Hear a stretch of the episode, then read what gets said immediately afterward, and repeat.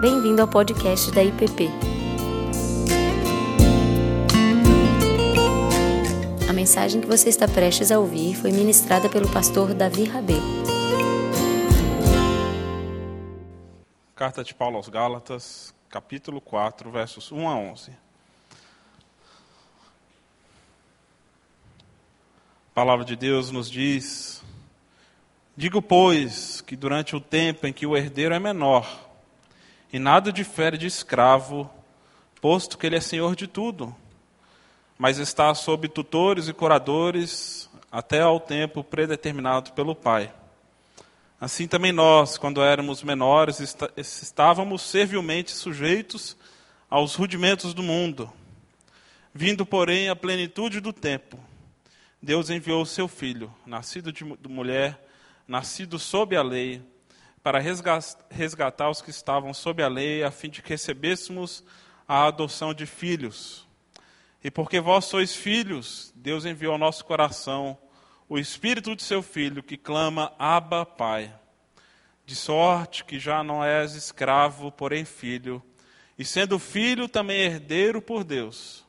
Outrora, porém, não conhecendo a Deus, servíeis a deuses que, por natureza, não o são mas agora que conheceis a Deus, ou antes sendo conhecidos por Deus, como estáis voltando outra vez aos rudimentos fracos e pobres, aos quais de novo queríeis ainda escravizar-vos, guardais dias e meses e tempos e anos, receio de vós que eu tenha trabalhado em vão para convosco. Vamos orar mais uma vez.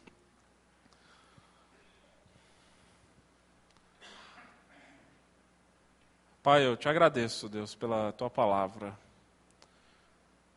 Agora que nós nos aproximamos da comemoração dos 500 da reforma, nós temos esse grande legado do livre acesso às tuas escrituras. E cremos que ela é a única regra de fé e prática para as nossas vidas. E aqui nós cremos que ela é uma palavra viva e poderosa, que nos transforma, que nos redime, que reescreve a nossa própria história. Que o Senhor venha com a tua mão poderosa, com teu agir, com teu espírito, ó Deus, comunicar aos nossos corações. Abençoe também todos aqueles que irão ouvir essa mensagem depois no nosso site, no nosso podcast, onde quer que estejam, que o Senhor os alcance. Abençoe também os juniores que estão aqui hoje, ó Deus, para ouvir a tua palavra, enquanto se preparam também para esse tempo do batismo da Santa Ceia, que o Senhor comunique o teu evangelho ao coração de cada um. No nome de Jesus Cristo que nós oramos, agradecemos. Amém.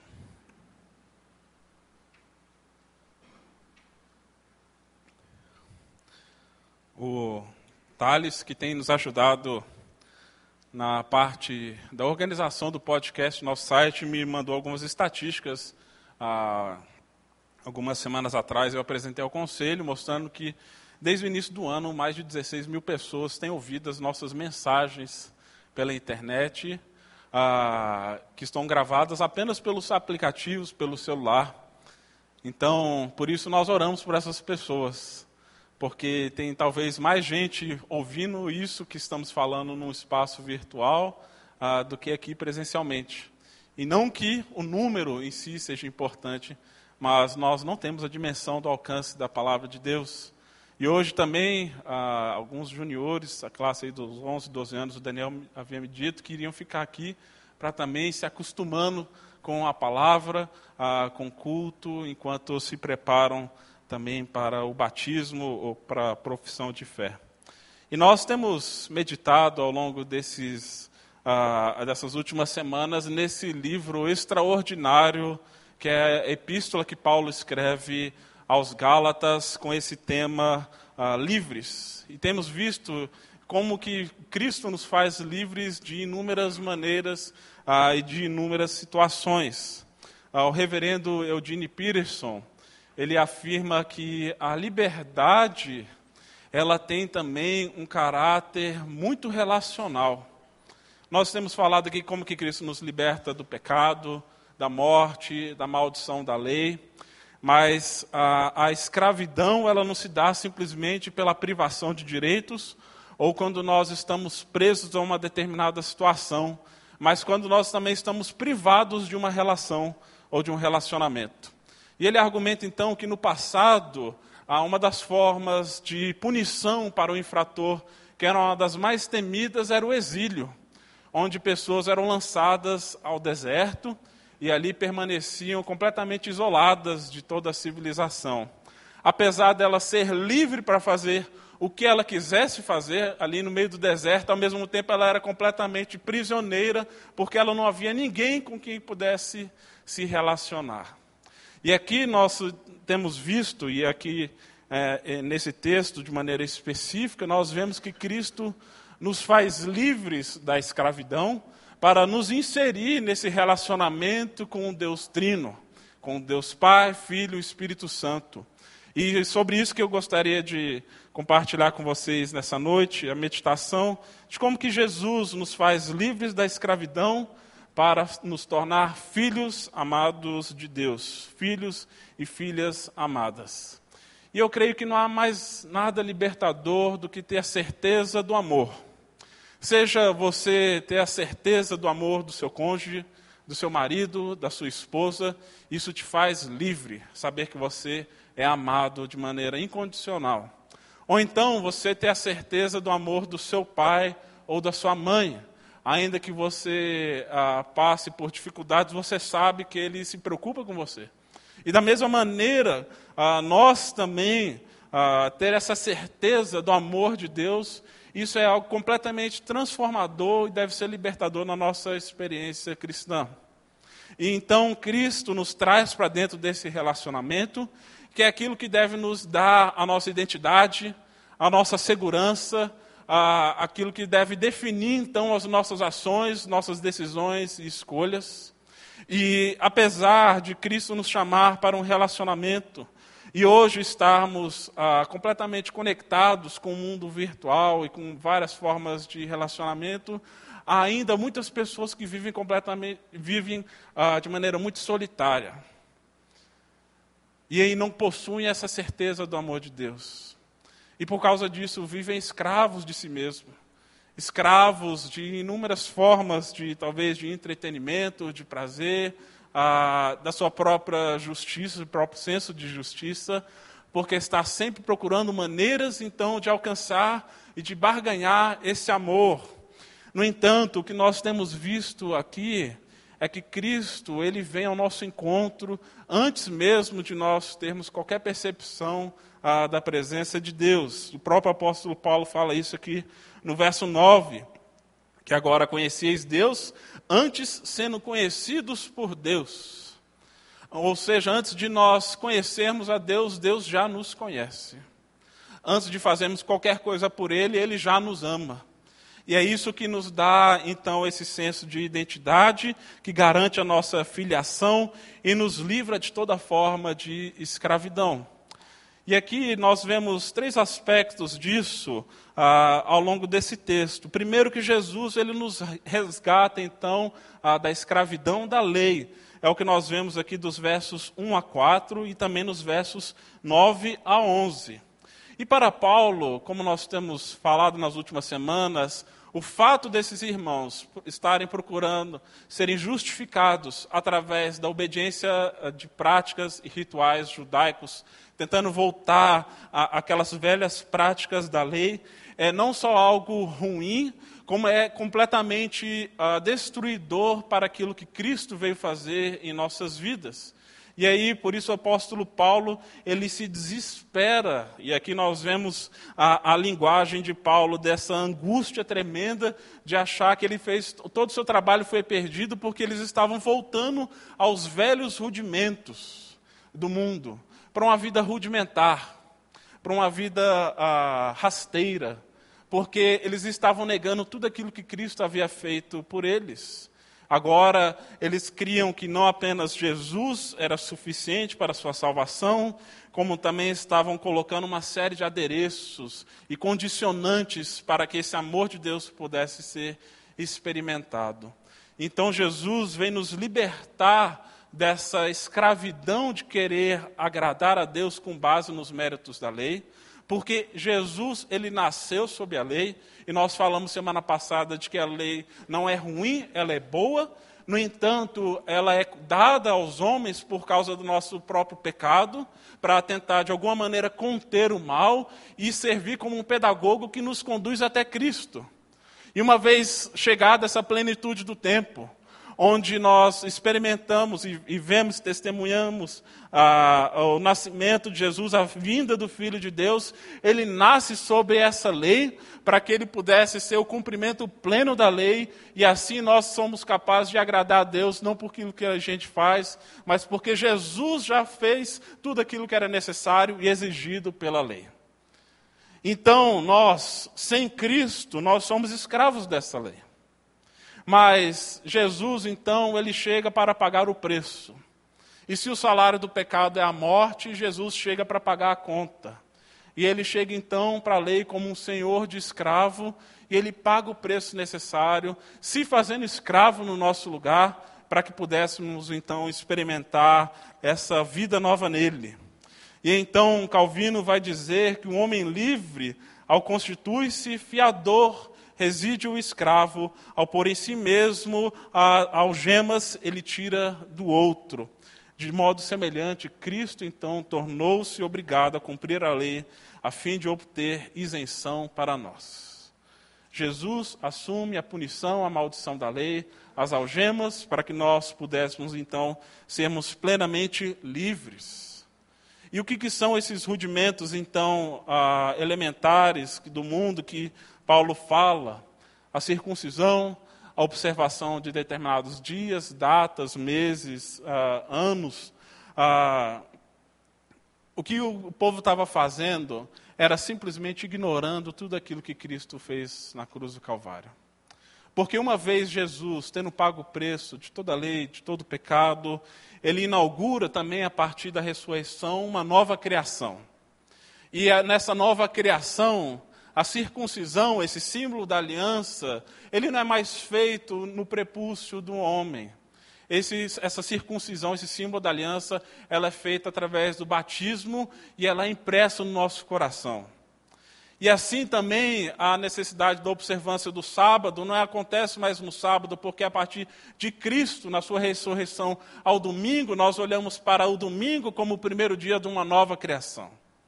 E em Jesus também nós não temos mais um templo onde nós precisamos realizar sacrifícios através de animais que precisam sangrar para então expiar os nossos pecados, porque ele já derramou todo o sangue. Então agora nós somos a habitação de Deus, nós somos o templo de Deus. E nós não vemos aqui para prestar sacrifícios a Deus, mas simplesmente nós adorarmos Ele como um povo, porque nós agora vivemos nesse movimento duplo, onde nós nos reunimos e nos espalhamos, mas em todo o tempo nós somos templo de Deus, somos o povo santo, nós somos todos sacerdotes e Jesus é o único sumo sacerdote. Nós não precisamos mais recorrer a figuras especiais, então, para intermediar a nossa relação com o Senhor, porque Cristo é essa única pessoa que pode intermediar a nossa relação com nosso Deus e com nosso Pai. Ignorar isso, então, é voltar para uma vida rasteira, para uma vida baixa, definida simplesmente por ritos, por rituais, por observação de determinadas regras, e Jesus vem nos libertar disso tudo. Aliás, se nós lembrarmos da parábola do filho pródigo, Jesus mostra que há duas maneiras de se viver como escravo. A primeira delas, do filho mais novo, é muito óbvia para nós, né, de alguém que vive como escravo dos prazeres, aquele que ignora a, a condição que o pai lhe oferece e então reserve, é, resolve gastar todos os seus bens, a toda a sua herança em prazeres e se faz escravo, passa fome e então é, se vê obrigado a retornar então à casa do pai, completamente pobre, carente e necessitado. Mas Jesus também mostra que há uma outra maneira de nós vivermos escravizados, como um filho mais velho, que está dentro da casa do pai, faz as coisas conforme a, as leis do Pai. No entanto, não havia relacionamento nenhum. Estava vivendo de uma maneira rasteira, baixa, preocupado simplesmente com ritos, com o cumprimento de regras, mas não havia afeto, não havia compaixão, ele era incapaz de se relacionar com seu irmão, ele era incapaz de se relacionar com seu pai. Porque tudo que lhe interessava era aquilo que o pai poderia lhe dar de bens, e não a presença do pai em si. E nós também corremos esse risco de vivermos de maneira escrava, ah, seja nos tornando também como objeto, porque um escravo é um objeto, e quando se vive como objeto, os outros também se tornam objetos para o nosso próprio prazer, mas nós também podemos ver como escravos dentro da casa do Pai, onde nós, tudo, tudo que fazemos é observar dias, meses, anos, cumprir uma determinada agenda, seguir determinadas regras, participar de determinadas reuniões, campanhas. No entanto, nada disso se traduz em vida. E o que Jesus vem fazer é nos trazer para essa vida de relacionamento. E então nós vemos aqui, a partir do verso 5, como que Jesus então nos coloca na condição de filhos. Jesus não apenas nos liberta da escravidão, mas agora nos coloca dentro desse relacionamento trinitário com Deus Pai, Filho e Espírito Santo. No verso 5, na segunda parte do, do versículo, diz que a fim de que recebêssemos a adoção de filhos. E aí no verso 7 ele diz: de sorte que já não és escravo, porém filho, e sendo filho também herdeiro por Deus.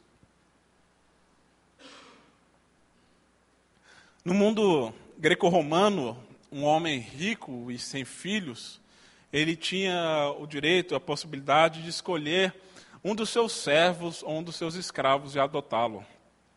E uma vez que ele adotasse esse servo, esse servo imediatamente estava livre das obrigações que ele tinha como um trabalhador, mas ao mesmo tempo ele era colocado num novo status legal onde ele usufruía de todas as condições, benefícios ah, de um filho legítimo, mesmo ele não sendo um filho natural daquele Senhor. E eu acredito que Paulo tem por base esse contexto, então, para mostrar aquilo que Jesus faz por nós também. Uma vez que nós éramos escravos, nós não éramos filhos, mas agora Deus nos adota como filhos. E uma vez filhos, nós agora somos também herdeiros. E sendo herdeiros, nós participamos desse grande banquete celestial, desse banquete da presença de Deus. É o que nós faremos daqui a pouco, onde nós somos chamados a participar da vida da fé, não apenas para cumprir determinados rituais e assim tentar ganhar ou barganhar o favor de Deus, mas na plena certeza de que Ele nos ama e de que Ele pagou o preço, e de que agora nós fazemos parte dessa família da fé, e nós somos acolhidos, amados, abraçados, e experimentamos todos os benefícios dessa relação. Ah, tem aquele filme que saiu alguns anos atrás, acredito que até passou no Tela Mágica aqui, ah, Um Sonho Possível, o qual até a Sandra Bullock ganhou ah, um Oscar por ele, né, na sua atuação, que mostra a história do Big Mike, né, o Big Mike é um rapaz adolescente que ele nasceu num lar completamente ah, completamente desestruturado, a mãe é viciada em drogas, ele passou em vários ah, lares e nenhum deles era uma, um lar de verdade para ele. E essa família então resolve o adotar. E no momento que ela, eles o adotam, obviamente causa um estranhamento na sociedade, na escola, na vizinhança. E, essa, e o Big Mike agora precisa aprender o que, que significa viver dentro de um lar como um filho. E há uma cena que é muito tocante no filme, porque quando ele traz, a família traz o Big Mike para dentro de casa, e essa é uma história real, né? quando ela traz para dentro do quarto, ele olha para a cama e acha estranho. E aí a mãe pergunta: o que aconteceu? Tem alguma coisa errada? E ele diz: não, é só porque eu nunca tive uma cama na vida. Jesus, obviamente, ele não é como a Sandra Bullock, uma loira texana. Mas ele nos leva para dentro da, da casa do Pai. E ele nos traz agora conforto. Ele nos traz cama. ele nos traz colo, ele nos traz abrigo. E agora nós participamos como herdeiros de tudo aquilo que Cristo conquistou na cruz e na ressurreição. E nós temos essa plena certeza de que agora nós fazemos parte dessa família. E isso traz uma mudança radical na maneira como nós devemos nos relacionar com Deus. Porque o próprio Jesus fala que um, um escravo não sabe o que passa no coração, na mente do seu senhor. Mas um filho conhece o coração do pai. Um filho deseja se relacionar com o pai. E assim conhece os valores, os princípios, conhece aquilo que o pai ama. E ele se interessa pelas coisas do pai. Um escravo, ele vive na lógica do eu obedeço, logo sou aceito. Mas um filho entende que ele é aceito e assim, portanto, ele obedece. Não com medo da punição ou da disciplina, mas porque ele deseja agradar esse pai que lhe deu um novo lar, uma verdadeira identidade. Um escravo, ele não, não tem uma relação de afetividade, intimidade, tudo que existe são normas, exigências e trabalho. No entanto, nós, como filhos, nós vivemos nessa relação de amor, de afeto, onde obviamente existe o temor, ah, o respeito, mas acima de tudo essa liberdade de entender que Jesus nos chama para dentro de casa e nele nós temos tudo aquilo que nós precisamos. E o pastor Timothy Keller coloca isso de maneira muito didática, porque ele diz que dentro da comunidade da fé, dentro da igreja, aqui, muito provavelmente nós podemos estar aqui sentados, vindo participando dos cultos, ouvindo a pregação, cantando as músicas, doando o dízimo, envolvidos com os projetos da igreja, servindo ao Senhor, ah, com motivações muito diferentes Talvez com a motivação de um escravo ou de alguém que ainda não entendeu que ele é amado por Deus. E logo tudo isso que faz, o faz por medo ou por culpa. Vive carregando algo que foi feito no passado e não consegue se desvencilhar dele, porque não entende o perdão que Deus deu. Vive de maneira amarga e tudo é pesado, tudo é obrigação. Mas há também aqueles que podem, que nós devemos assim viver, participando igualmente dos cultos, das celebrações, vivendo a vida da fé, em comunhão, e nós fazemos isso por alegria e não por medo, fazemos isso porque nós é, realmente entendemos o Evangelho de Jesus Cristo que Paulo tem anunciado aqui de maneira tão contundente, de que Cristo veio nos libertar dessa maldição da lei, da escravidão, do pecado, para nos fazer filhos e filhas amados de Deus. E aqui, nós, nesse texto, nós vemos que o propósito do filho, então, é nos assegurar o status legal de filhos de Deus. Mas Paulo vai além. Ele mostra que o propósito do Espírito Santo é garantir a experiência real disso. Observe comigo aqui, a partir do verso 6, esse verso extraordinário que diz: Porque vós sois filhos, Deus enviou, enviou Deus ao nosso coração o espírito de filho que clama: Abba, Pai. Eu acho lindo como Paulo mostra como que a Trindade toda trabalha nesse, nesse movimento de resgate de nossas vidas. Como que Deus manda o Espírito para testificar que nós somos filhos, assim como Jesus é filho do Pai. Então, através desse movimento onde Deus manda, Deus Pai manda o Filho, que manda o Espírito, o Espírito nos leva para dentro dessa relação. E aqui nós vemos uma semelhança muito curiosa com o batismo de Jesus, porque nós vemos igualmente o Filho, ao ser batizado, Jesus Cristo, Deus envia o seu Espírito, e no momento em que Deus envia o seu Espírito, o que se ouve do céu é uma voz dizendo: Este é o meu filho amado em quem eu tenho todo o meu prazer. Antes de Jesus iniciar o seu ministério, antes de fazer qualquer milagre, antes de fazer qualquer obra, antes de expulsar qualquer demônio, Jesus ouve do céu essa voz que diz: Você é meu filho amado em quem eu tenho todo o meu prazer. E agora, por causa da obra dele, nós também podemos ouvir essa voz. E que o Espírito vem fazer é testificar aos nossos corações de que nós não somos apenas filhos, porque nós temos um status legal agora de filhos, mas agora nós podemos experimentar de maneira real e verdadeira, porque esse Espírito de Deus habita em nossos corações.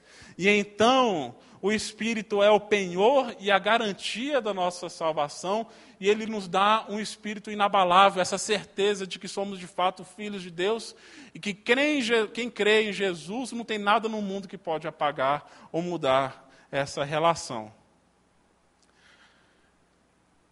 Eu sou muito grato a Deus pela criação que eu tive dos meus pais. Porque por causa dela eu não tenho não tive nunca dificuldade de chamar Deus como pai. Entender que Deus é pai. Mas eu entendo e compreendo e me compadeço também das pessoas que talvez tenham muita dificuldade de chamar Deus de pai. De entender esse movimento, porque talvez as suas experiências familiares não foram assim boas, agradáveis. Mas o que nós vemos aqui é de que o Jesus, ele manda o seu espírito para fazer esse milagre em nós. Nos dá essa fé essa certeza de que, independente das situações que nós tenhamos vivido, nós não somos escravos da lei, nós não somos escravos ah, da, do nosso próprio pecado, nós também não devemos ser escravos do nosso passado, de tal modo que agora nós temos um Pai celestial. E isso, obviamente, nós viremos sempre lutar, e até mesmo eu luto muitas vezes com isso, de entender Deus como Pai e não apenas como um Senhor. Mas se de todos os nomes que no Antigo Testamento o povo de Deus tinha para se referir a Deus, como Deus, o Eterno, Senhor, Senhor dos Exércitos, Deus da graça, Deus de misericórdia, o Eu Sou, o Senhor das hostes celestiais, nós vemos que há um nome que Jesus escolheu para nos referirmos então ao nosso Senhor, e esse nome é Pai. É aquilo que Jesus então nos ensina a orar na oração do Pai Nosso. E o Espírito de Deus vem nos auxiliar para que essa experiência se torne real, não apenas da boca para fora. Para que isso não seja apenas mais um nome, um título, mas que essa relação agora defina as nossas vidas. E aqui o apóstolo Paulo mostra que o Espírito então nos leva a aclamar, de tal modo que, assim como uma criança ah, que está necessitada clama pelos seus pais, pelo seu pai a sua mãe, o Espírito também vem trazer isso no nosso coração e tirar do fundo de nossa alma esse clamor pela nossa paternidade. Ah, e aqui, obviamente, isso se reflete na nossa vida de oração, porque se entendemos Deus como Pai, nossa relação com Ele não se trata de mero prestação de contas, ou de uma lista de pedidos que nós vamos fazer, pedindo para que Deus abençoe os nossos negócios, o nosso dia, o nosso trabalho, a nossa agenda, minha família, minha saúde, onde eu sou o centro. Mas nós, quando nós entendemos que Deus é Pai, nós clamamos a Ele como Pai, o que deve ser criado a partir de então é esse relacionamento aberto, de conversa, de diálogo, ou até mesmo de silêncio, mas onde nós contemplamos a Deus, confiamos e reconhecemos de que, independente daquilo que acontece em nossas vidas, nós sabemos a quem pertencemos, a esse Pai de amor. E esse nome Pai, Abba, que Jesus, ou que Paulo utiliza aqui, que Jesus também utiliza, é a expressão mais fundamental, a primeira expressão que uma criança aprende para se referir aos seus pais. Abba. Até o nome é fácil de dizer. Talvez as primeiras sílabas que a criança aprende, aba, aprende, aba. E Jesus também vem fazer isso em nós, para que possamos aprender esse, essa maneira de se relacionar com Deus, como uma criança que confia no Pai. Não vive mais uma relação de barganha, de interesse, mas conhece aquele que o chamou, que o salvou. E vive então para agradá-lo, para a sua glória e também liberdade. Essa é a relação que Cristo veio nos trazer, para dentro dessa relação trinitária. E isso, obviamente, tem desdobramentos nos nossos relacionamentos também. Quando nós vemos aqui dos versos 12 a 20, que nós não lemos, depois você pode ler com calma, o apóstolo Paulo ele fica perplexo, porque os Gálatas, ao voltarem para um modo de pensar e de agir de um escravo, dos, dos ritos da lei, eles mudaram o jeito também de tratar o próprio apóstolo Paulo. E antes, eles haviam recebido com grande alegria, com grande respeito, e Paulo diz que eles o receberam até mesmo como um anjo enviado pelo Senhor. Mas agora, pela influência desses falsos mestres, eles agora tratavam Paulo com desprezo. Eles não queriam mais dar tanto ouvidos àquilo que Paulo tinha a dizer. E Paulo então começa a se perguntar: onde está a alegria de vocês? E aí, da mesma maneira como nós ah, se nós desenvolvemos essa mentalidade de escravo, o outro será sempre para mim, talvez, um objeto ah, do meu prazer, ou então o objeto do meu desprezo, minha, do meu ciúme, da minha inveja. A gente olha para o outro e pensa: por que, que Deus está tratando fulano dessa maneira? Ele está fazendo tudo errado, por que, que Deus não vem e fulmina a cabeça desse sujeito? Por que, que Deus está abençoando o ciclano? E aí, isso começa a encher o nosso coração, porque nós estamos vivendo com base no mérito, achando que somos alguma coisa, que somos bons pelos nossos próprios esforços. Mas quando nós conhecemos e desfrutamos da graça de Deus, nós temos alegria na relação. E aí, as falhas e as dificuldades que nós vemos nas nossas relações, por causa do nosso pecado, ela vira espaço de ministração mútua nas nossas vidas, onde nós tratamos um ao outro não como uma ameaça para a minha própria felicidade, mas um irmão, uma irmã na fé, no qual nós estamos vivendo essa relação de família. E essa então deve ser a nossa relação. E assim então, por isso o, o pastor Zé Machado, ele sempre diz que quem chama Deus de Pai não pode escolher irmãos. E muitas vezes nós estamos querendo escolher quem são os nossos irmãos. E se nós estamos vivendo de maneira seletiva, então é porque nós não estamos entendendo essa graça que nos alcança. E aí a pergunta que fica para nós, a partir desse texto, então, é: estou agindo como um escravo? Ou estou vivendo como um filho amado de Deus?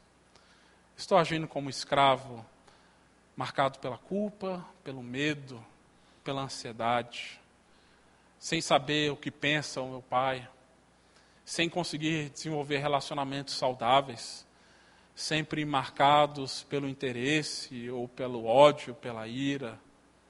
Ou nós estamos vivendo como filhos e filhas amados de Deus, tendo a plena certeza do cuidado de Deus em Cristo Jesus.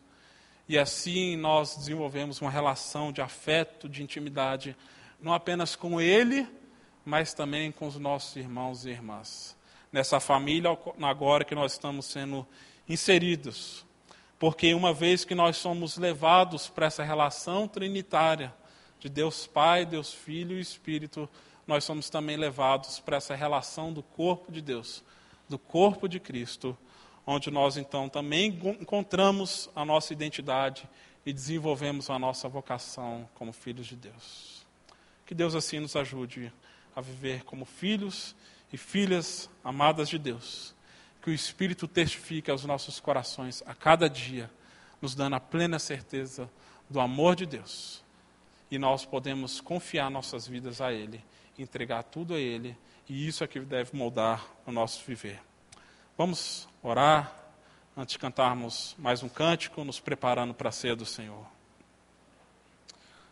Senhor Deus, Obrigado pela tua obra magnífica, realizada através de Jesus Cristo, que nos liberta da escravidão, do pecado, do passado, da escravidão da lei, ó Deus.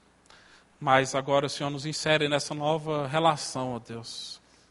Um relacionamento vivo com o nosso Pai, nosso Deus eterno, e nós temos agora o Teu Santo Espírito, ó Deus, que também clama ao nosso favor, que nos ensina a clamar, que nos ensina a orar e que também nos ensina a nos relacionarmos, ó Deus, uns aos outros, uns com os outros. Que o Senhor molde o nosso viver, ó Pai, e que essa nossa identidade de filhos e filhas amados do Senhor, ó Deus, transforme todo o nosso ser, nossas escolhas, nossos sonhos, de tal maneira que a tua vida seja presente e seja perceptível em nós. Prepare-nos agora, Deus, à medida que nos aproximamos da tua mesa, que seja um momento de reconciliação, ó Deus, de retorno para casa, de comunhão, ó Deus, de experimentar a tua graça mais uma vez. É que oramos a ti em nome de Jesus. Amém, Pai. Você acabou de ouvir o podcast da IPP. Para saber mais, acesse nossa página em www.ippdf.com.br.